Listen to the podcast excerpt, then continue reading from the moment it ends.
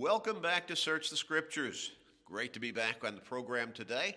Great to have all of our listeners here. We're so thankful that you are here, and we're thankful to be here with you each day right here on Search the Scriptures.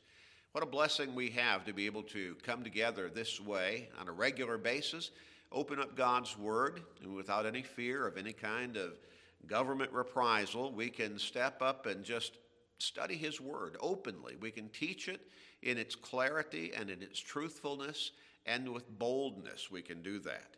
Not everywhere in the world is this freedom enjoyed.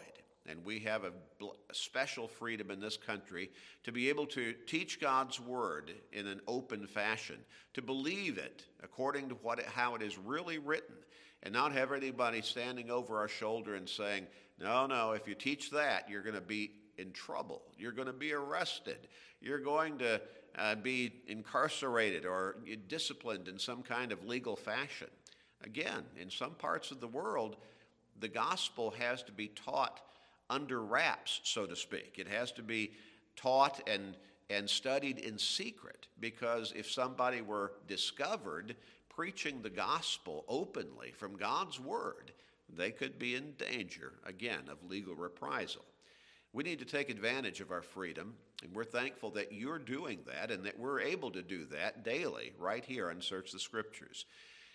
Able to open up God's Word, dig deep, study those rich teachings and truths, and try to explain them in a way that is easy to understand, and yet look at it in the depth of how it is written, trying to bring out the deeper meanings, helping us to come to God according to His will and understand His will for just how it is He wants us to live before Him, and ultimately looking forward to an eternal, eternal home with Him in heaven. Our prayer is that as we study together each day, that your knowledge of God's Word is growing.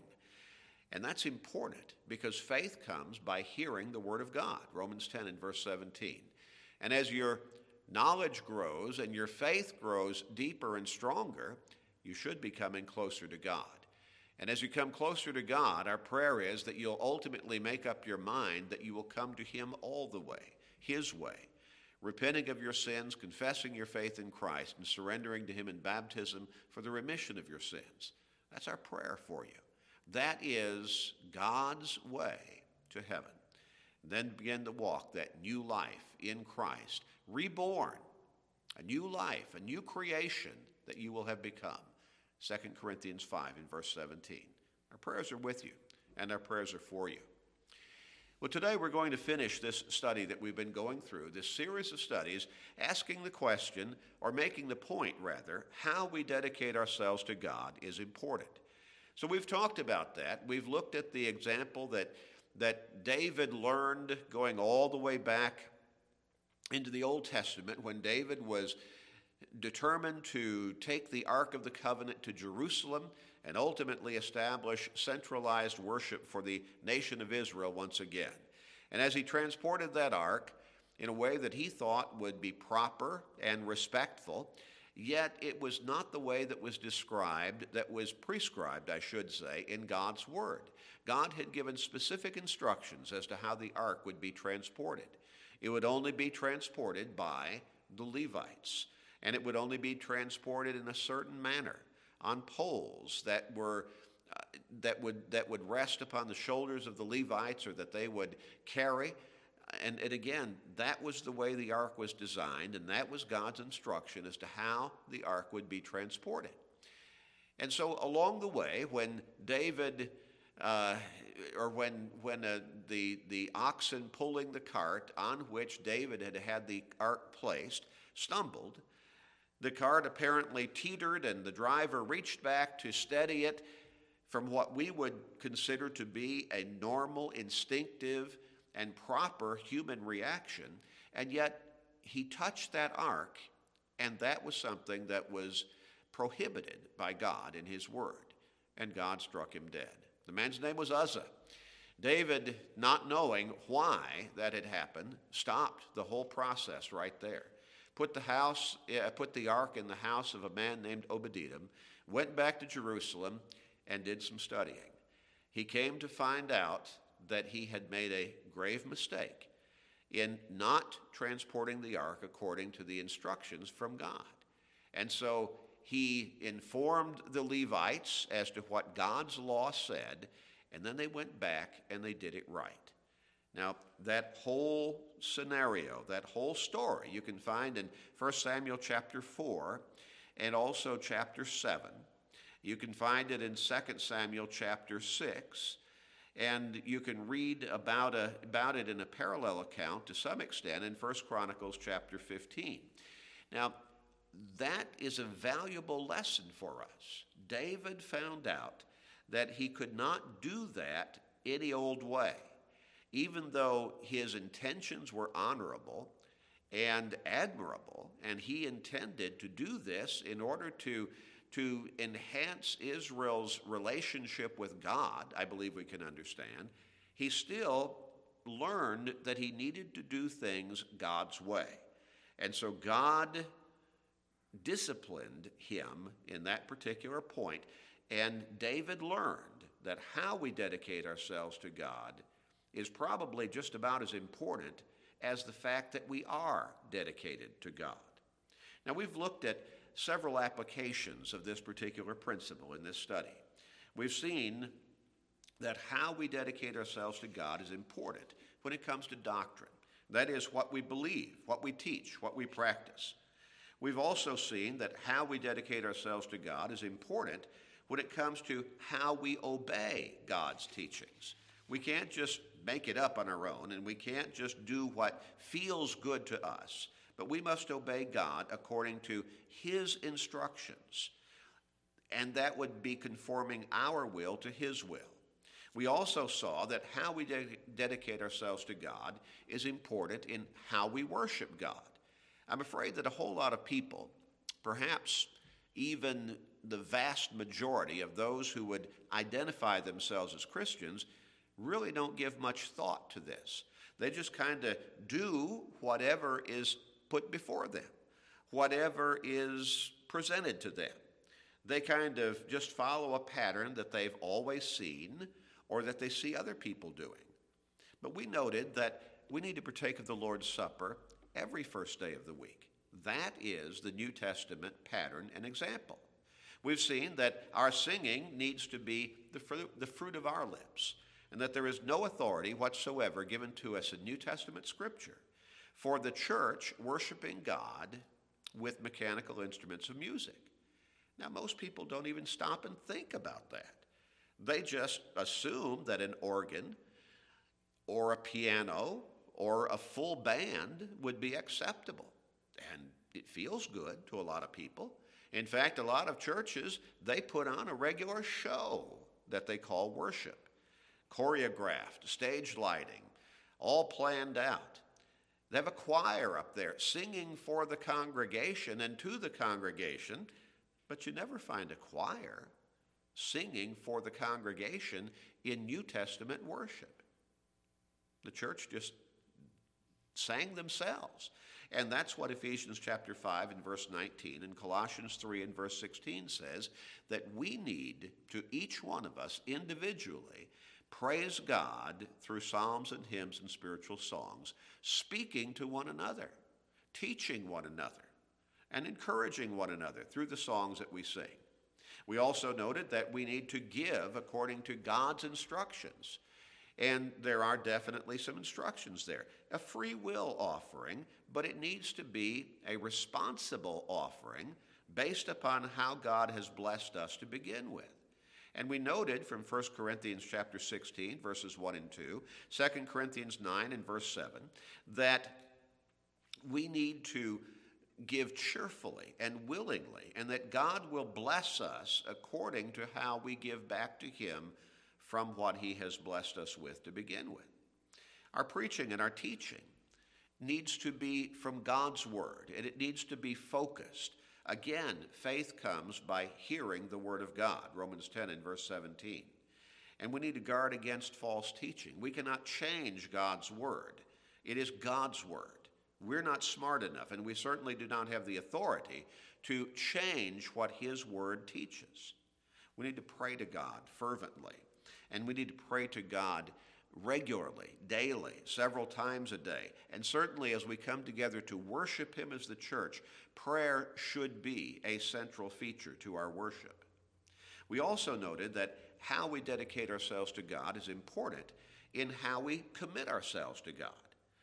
Now, you think about that, and, and ultimately we need to come to realize and accept and live by willingly and cheerfully the principle that God must be number one in our lives. Number one. Jesus conditioned his openly owning us before God upon our openly confessing him before men in this world. We must be absolutely, openly committed, committed to God and to Christ as our Savior.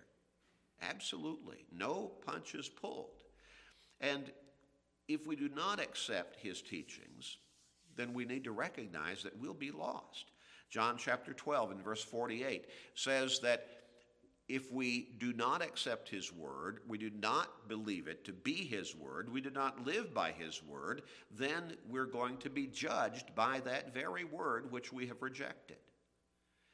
In 2 John chapter 1 and verse 9, we will have to come to the to grips with the reality that if we do not live in and live by the doctrine, the teachings of Christ, then we don't have God. We're not walking with him. So we need to recognize that we must submit our will to his will and we must live by his teachings or else we'll be lost. Now, let's look at one more point in this area of commitment. How we dedicate ourselves to God is important in how we commit ourselves to God. A lot of people, they just feel committed. They think they're committed. They do things that feel good to them and make them feel comfortable in what they understand to be commitment. But we need to recognize that we have to commit ourselves God's way, according to His teachings and His will. Remember that Jesus said we need to take up our cross daily. Well, let's look at this particular point. Our faith must be active and alive and working. In Luke chapter 9 and verse 23, Jesus said, If anyone desires to come after me, let him deny himself and take up his cross daily and follow me. Daily. We can't just be Sunday morning Christians. Or what's even more common today, perhaps, is every once in a while Sunday morning Christians. yeah, so many people, they feel like, you know, I don't really need to be at church services every week, let alone Sunday morning, Sunday night, Wednesday night, or whatever the church might meet. On a regular weekly basis, I, if I've got something coming up, you know, if there's something pressing, or if I want to go to a ball game, or if I want to go on a picnic with the, with the family or whatever, I don't really need to be there every single week. But Jesus said, if you're going to follow me, you need to take up your cross daily and follow me. In James chapter 2, beginning with verse 17, James really focuses on this, on this principle of regular, steadfast, and consistent dedication, open dedication, and he even calls it works, working faith that we must have if we're going to be pleasing to God and to Jesus Christ, our Savior. In verse 17, James says, Thus also faith by itself, if it does not have works, is dead. That bothers a lot of people. I'm afraid that perhaps a lot of people who believe that faith only or faith alone will save them may not have read this, read this particular text. And James is very detailed here, beginning with verse 14 of James chapter 2 and going all the way through the end of that chapter, verse 26. Now, in verse 18, he says, Someone will say, You have faith and I have works, as if you could separate them. Show me your faith without your works, and I will show you my faith by my works. When you stop and think about that, it really makes a lot of sense. It's logical reasoning. Faith that is just sitting there how do you how can you see that faith? How can it be evident even for the individual who says he has it? But James says, I'll show you my faith by my works. He goes on and he says, You believe that there is one God. So again, people who think you're saved only by believing, by faith alone. Well, James says, even the demons believe and tremble. And surely no one would suggest that the demons are saved, yet they believe. Do you want to know, O foolish man, that faith without works is dead? James says it again, very directly in verse 20. Now that's twice in this one text. He talks about Abraham and he says, Was not Abraham our father justified by works when he offered Isaac his son on the altar? Now don't go to Romans chapter 4 and start pointing out where Paul says Abraham was justified by faith. You see, there is no contradiction between what Paul wrote in Romans chapter 4 and what James writes in James chapter 2. Paul talks about faith, and James defines faith, if you would. James says faith is not just sitting on a couch and intellectually believing or agreeing. He says real faith, saving faith, is put into action through obedience and service and dedication, commitment. And James says that's working faith. So, Abraham, our father, was justified by works when he offered his son Isaac on the altar. Do you see that faith was working together with his works, and by works, faith was made perfect? Abraham had faith, but he had to do what God said to do for that faith to be effective. You could think of it this way Works are the vital signs of faith. We go to the doctor, and what the, what's the first thing we do when we walk into the doctor's office? They take our vital signs. They take our temperature, they take our heart rate, they take our blood pressure. Vital signs. Those demonstrate that we're alive and well. James is saying, in essence, that works are the vital signs of real faith. Now he goes on and he says in verse 23 the scripture was fulfilled, which says, Abraham believed God, and it was accounted to him for righteousness, and he was called the friend of God. Now, this is the exact same Old Testament reference that Paul used in Romans chapter 4. The same one exactly, and that's from Genesis chapter 15 and verse 6. James is not contradicting Paul, and Paul does not contradict James. They complement one another. We get the greater, more full understanding of what real faith is by reading the two of them together. He goes on in verse 24 and he says, You see then that a man is justified by works and not by faith only. That's the third time James says that in this short text. He talks about Rahab. Likewise, was not Rahab the harlot also justified by works when she received the messengers and sent them out another way? And then notice the very last verse in James chapter 2. For as the body without the spirit is dead, so faith without works is dead also. Dead also. That's the fourth time he has said that. Faith without works is dead. Now go back to verse 24. You see then that a man is justified by works and not by faith only. Do you realize that that is the only reference in the entire New Testament where the phrase faith only is found? And it is preceded by the words not by faith only? Very interesting, isn't it? How we dedicate ourselves to God is important. Our faith must be active, it must be alive, it must be working.